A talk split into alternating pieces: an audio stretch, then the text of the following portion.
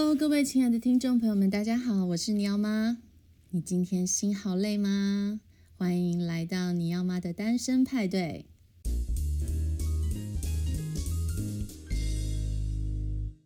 开台到现在已经录了好多集了，对不对？可是我发现我都还没有好好跟大家聊一聊，哎，今天呢，准备要来跟大家聊一聊这个关于我们快转看完的那些韩剧，就是想跟大家闲聊一下喽。我相信呢，韩剧真的是非常多女人的生活支柱，对吗？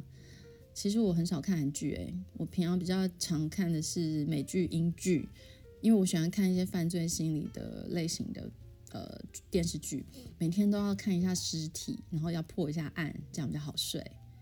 可是很多年前呢，第一次沦陷是因为很想跟上话题，然后就看了《浪漫满屋》。其实《浪漫满屋》就是也是老梗啦，但是因为宋慧乔实在太可爱了，然后 Rain 的演技我真的不想说，毕竟他是歌手跟 dancer 嘛，那他跳舞跳很好，但演戏我真的不想说。后来在台湾跟韩国都引起一阵非常巨大骚动的《来自星星的你》，那时候我也不知道他在红什么，我也没有第一时间看，因为那时候我忙于工作，那时候在亲子天下。当那个图画书的行销，那每天都要上网看排行榜。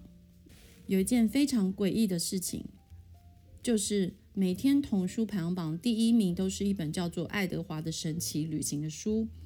我自以为是绘本达人，结果没有听过这本书，也不知道为什么卖成这样子。我还到处去搜寻它的行销方案是什么，看我能不能查出一点端倪。然后我找不到答案啊，反正他就一直盘踞第一名。那我有一天就晚上非常无聊，趁你有睡了之后，我就上网查了《来自星星的你》，然后想说试看一下五分钟。当然看到全智贤就整个就是你知道全智贤呢，她真的超漂亮的，直接就跪，就她里面打扮什么都很漂亮。于是就开始看，在好几集之后呢，有一次就看到这个。金秀贤，也就是都敏俊先生，他睡前呢在看一本绘本，就叫做《爱德华的神奇旅行》。哦，当晚我就是恍然大悟，说原来盘踞排行榜冠军的原因，就是因为来自星星的你啊！这个行销实在力道太强大了，怎么样都没有办法把它摘下来耶，一直在那边。然后我我们这边辛苦做图画书行销也没什么没什么用这样子。然后我现在给大家。听一下这个当时来自星星的你的主题曲，让我们一起来回味一下当时这个穿越时空、永远不死的外星人和人类之间的爱情吧。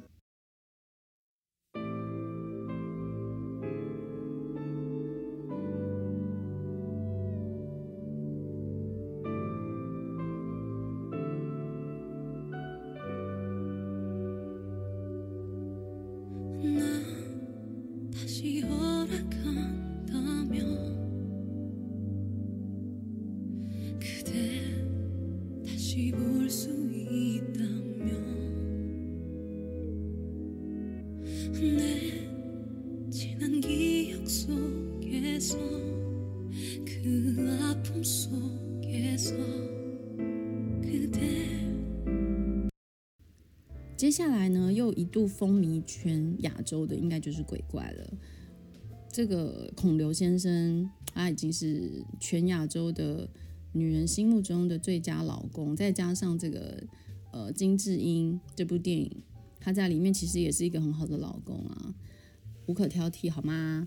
所以呃，他无论是长相啊、气质啊，然后他的呃整个。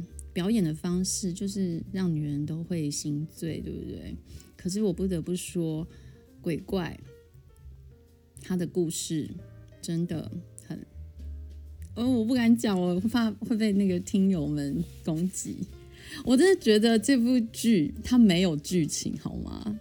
它剧情非常无聊，然后就一直在慢动作跟回顾，就这样。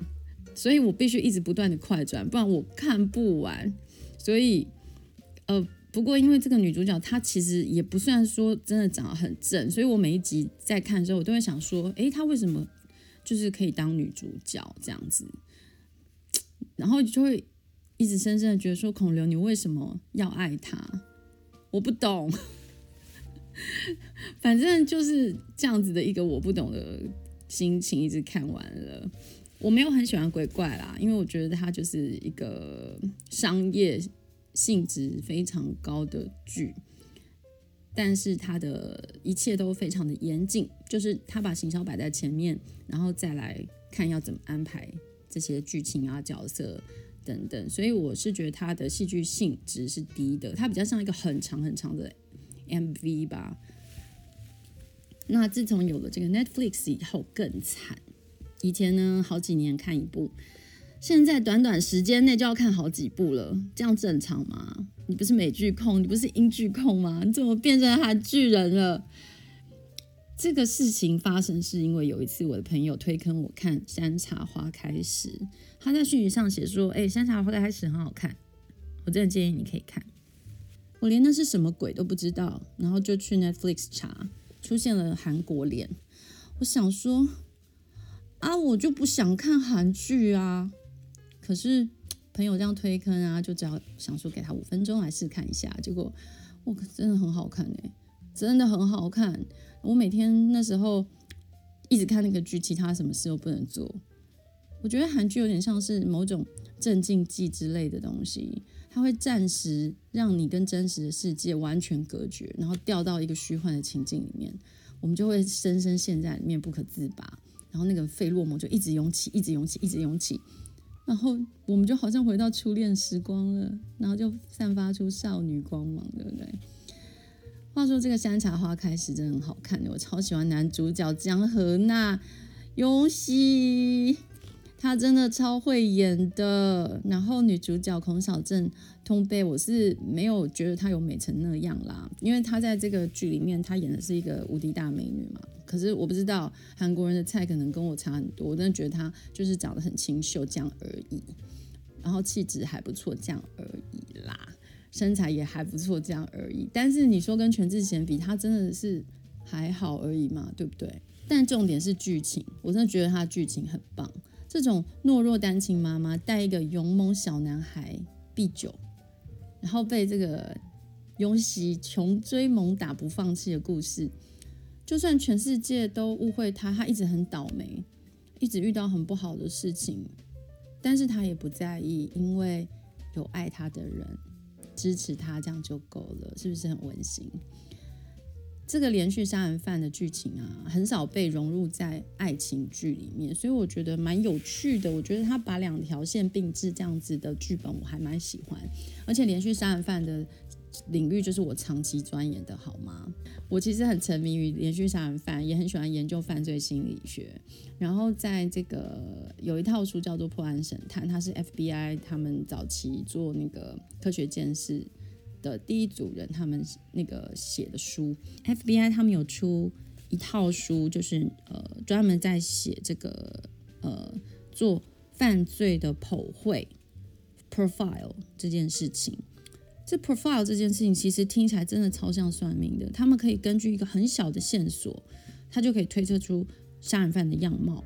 长什么样子？几岁？头发什么颜色？开什么颜色的车？车型是什么？养什么样的狗？品种都说得出来，真的很恐怖。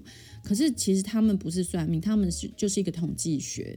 他们访问过了呃几十位连续杀人魔之后，去统整出来的资料。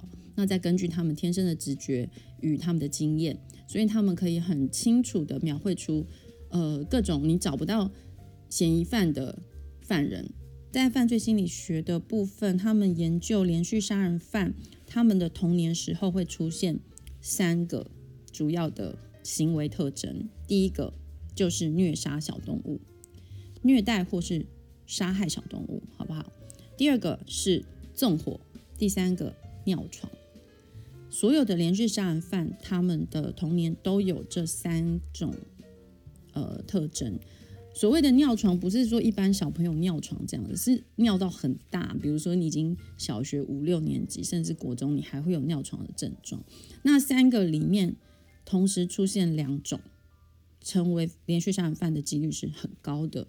所以你们的孩子要注意哦，当他在这三个特点里面出现两个的时候，可能就有点警觉心，觉得诶，好像是不是要多注意他了？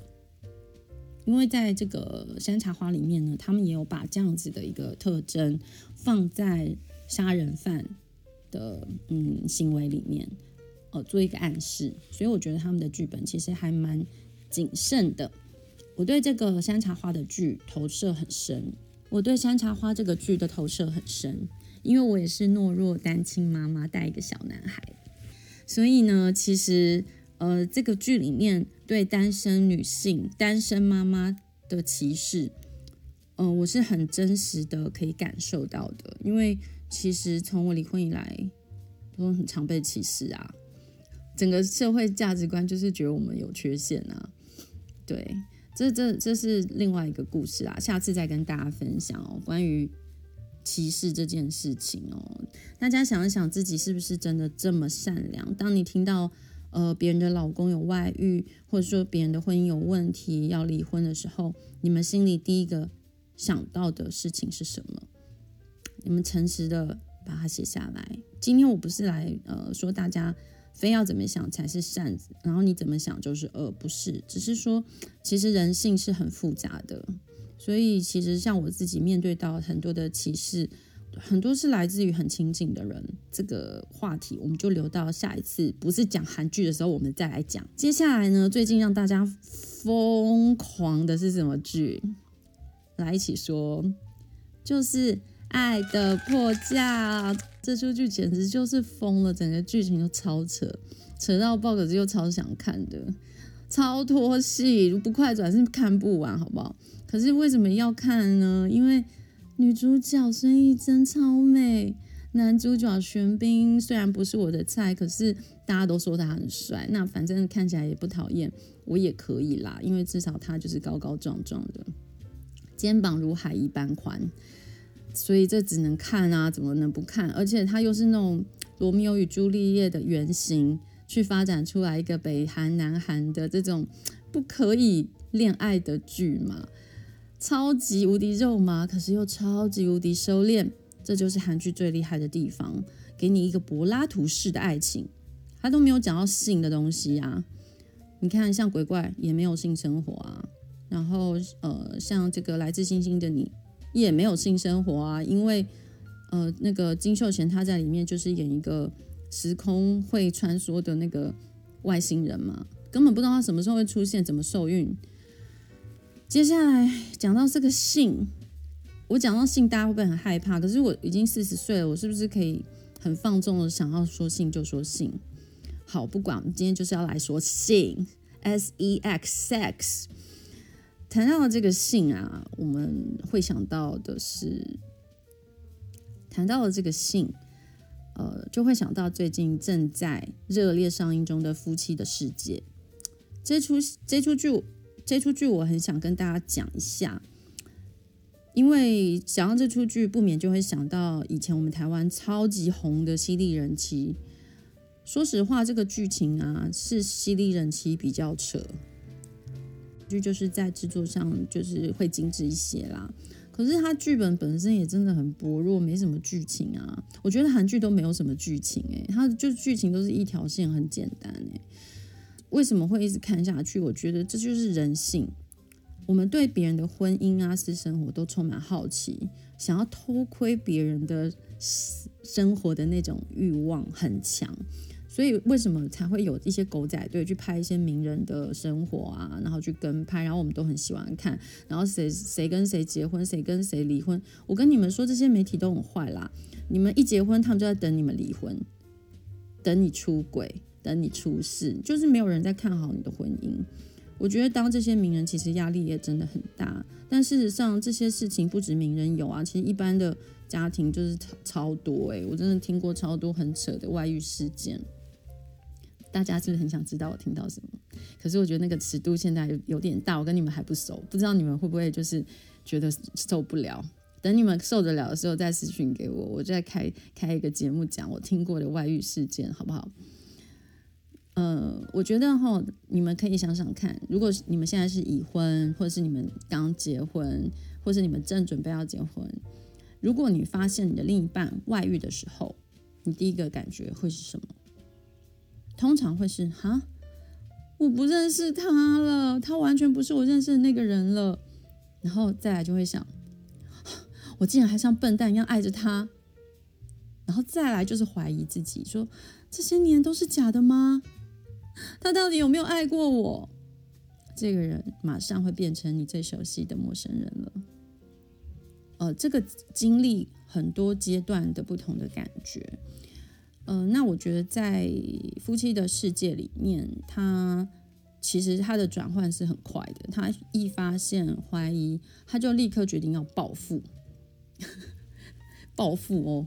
可是我觉得韩国的社会好像非常的保守，诶，他们对这个离婚会放在很后面，这个选择会放在很后面。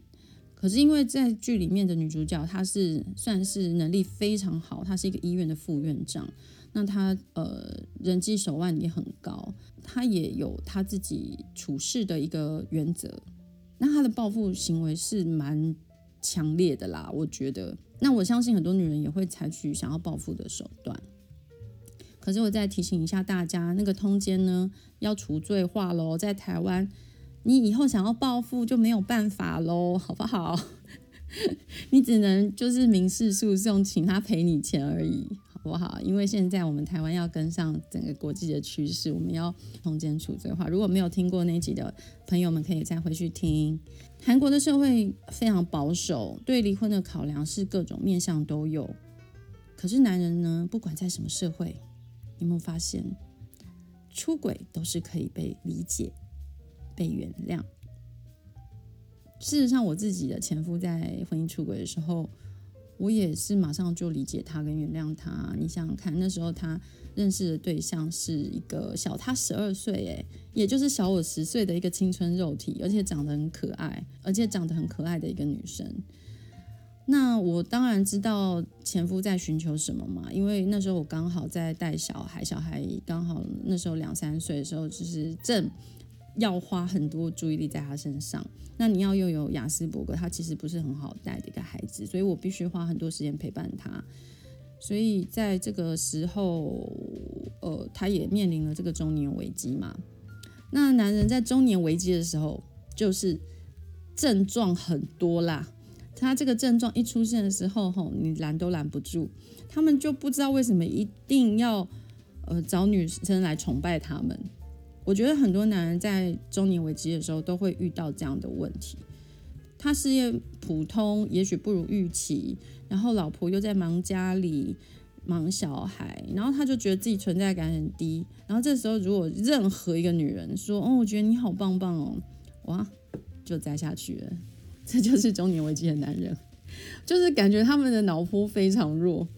所以当时我也很很快就理解原谅他啦。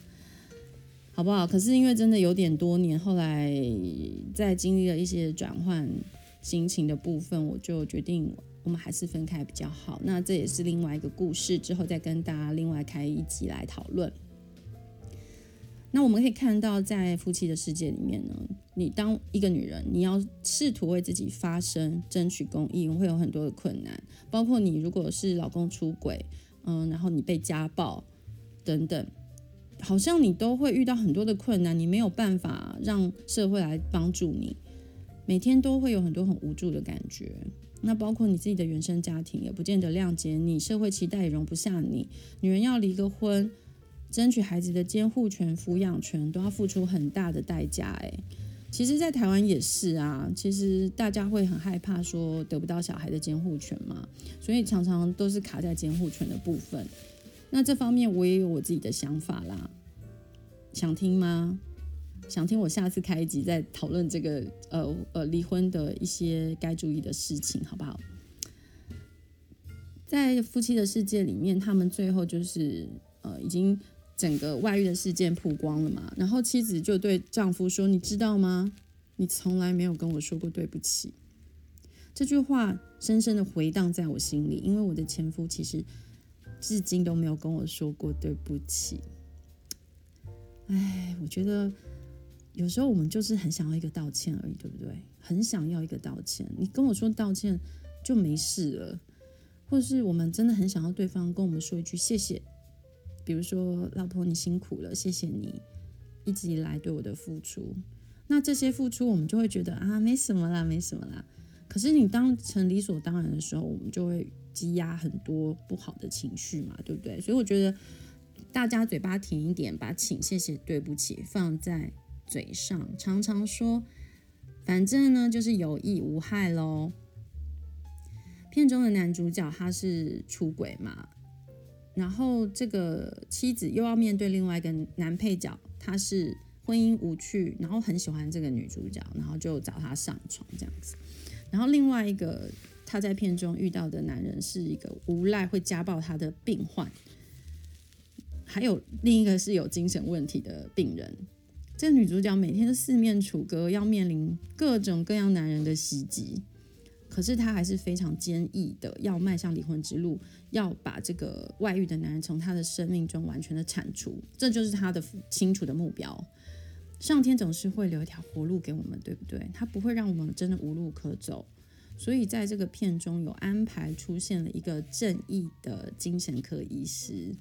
他是一个暖男的感觉，我现在看到第六集，不确定接下来会怎么发展。不过他看起来他是一个情感的出口，然后他每次都会想要保护这个看起来是所向无敌的女主角。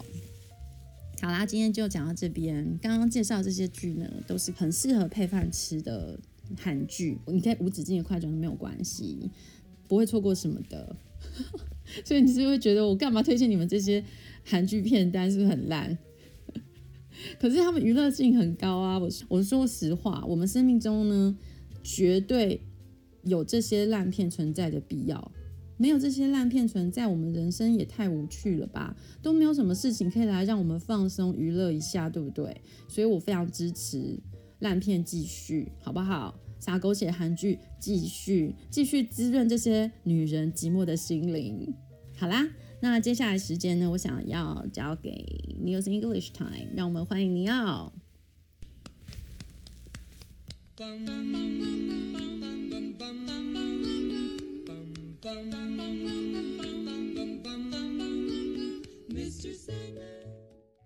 Hello, everybody. Welcome back to Neo's English Time. Today, I'm going to teach you about apostrophes. 是什么呢 ？It's not called an abadududu, it's called an apostrophe. Now, an apostrophe is a little dot when you write a word like don't, or won't, or isn't, or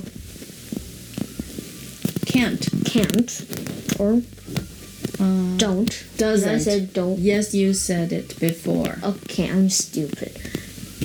那你有可以跟大家说一下这个很长的 A 开头的字到底 how to spell 怎么拼呢？啊，A P P O stra S T R E P P H E。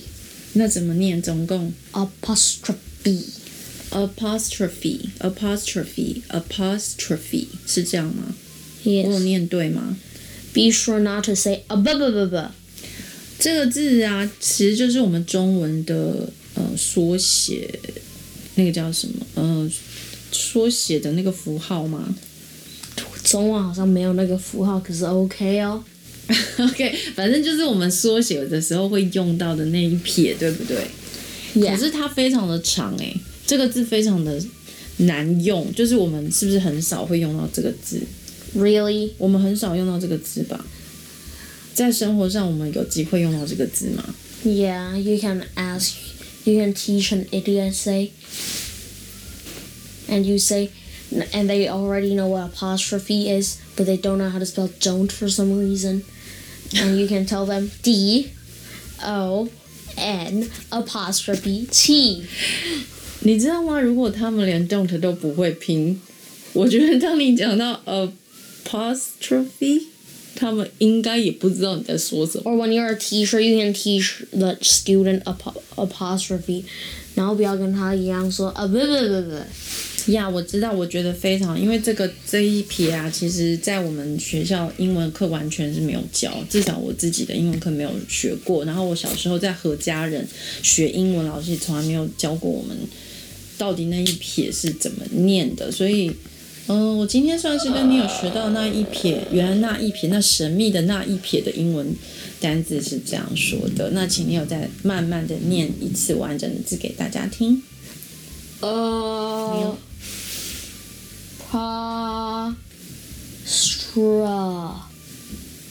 apostrophe。如果大家还没有跑掉的，非常感谢你们；还没有关掉我们 podcast 的，也感谢你们。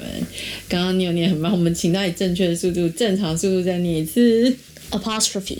Very good. apostrophe. Very good. apostrophe. Very good. Thank you, Neo。那你们现在应该想说 apostrophe 到底要怎么用呢？对啊，我以为你教完了耶，结果还没。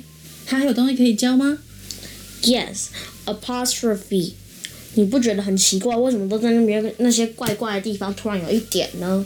对啊，为什么？为什么我也需要那一点？为什么我们不把那个字写出来就好了？因为那一点就是用来代替不见的那个字母字母啊，像 don't 就是 do not 的简写。可是你没有发现有一个 o 不见呢？它它被吃掉，它被那个小点点吃掉了。那为什么我们要把 o 变成小点点呢？我们可以写 o 啊。它它是被吃掉了。它被谁吃掉？那个小点点。所以它是邪恶的小点点。No。只是肚子饿的小点点。Yeah. OK。所以呢？所以我们今天就要教大家这个吗？教完了吗？No。好，那你继续说。那你们应该在想，apostrophe 在英文的 language 里面为什么是重要的呢？因为你最后一次在一张 paper 上面写 do not 是什么时候？Never，我们都会写 I don't，I I，甚至哦、oh,，like I've I've been there，就是那个 I 一撇 v，那个 I've 也我们也会这样用，I've been there before，、嗯、所以在这个时候也会出现。 apostrophe，就.是这时候 apostrophe 特别二，需要吃两个英文字母，是 H 和 A。哇 OK 然后有一些 wild card 像 won't，won't，是不是觉得哪里怪怪？won't，won't 就是 will not，缩写成 won't，可是 will 里面没有哦。对啊，它整个改变了它的一个拼法。也、是因为这次那个 apostrophe 把他上次吃掉的 o 吐出来了，嗯哼，然后把 i l l 吃掉，所以他这次是四个数字，可是把一个字母吐出来。OK，所以这个时候我们也不知道为什么他们要这样改变，对不对？就是为什么他他不说呃 willant，因为以按照他们的逻辑，通常会。就是 will 加上 nt，然后加上中间有一个 apostrophe。Yeah，thank you。念一次 apostrophe，我就是不能，I can't，it's difficult for me，God。我会考你哦。OK。叫做什么？apostrophe，apostrophe，but I will never use this word in my whole entire life because 太难了。 So I'm going to question you on the things I've taught in this episode. You can answer at home too. Did you hear me? You can answer at home too. 大家有听到吗？你有说你们可以在家里回答他的问题。Apostrophe 是在什么时候用到的？缩写的时候。Apostrophe 到底是怎么拼的呢 ？Oh my god! Astro, astro, uh, what? Apostrophe. Apostrophe. OK，既然我们是学 phonics，我当然就是会念就会拼，所以呢，呃，pa 就是 A P O。Yes。然后 strophe 就是 S T。